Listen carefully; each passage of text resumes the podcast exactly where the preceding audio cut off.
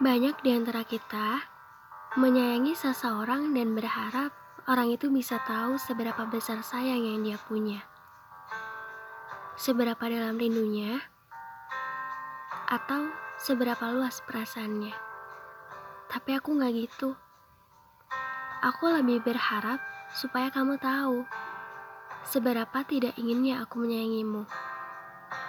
Seberapa tidak inginnya aku merindukanmu seberapa tidak inginnya aku memiliki perasaan untukmu.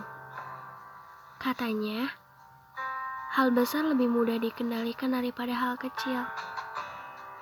Dulu aku gak percaya. Aku gak percaya sampai aku ketemu kamu. Saat itu lahir harapan kecil. Harapan yang tidak pernah berhasil aku kendalikan seolah-olah tidak kenal aturan. Harapan kecil itu harapan bisa bersamamu.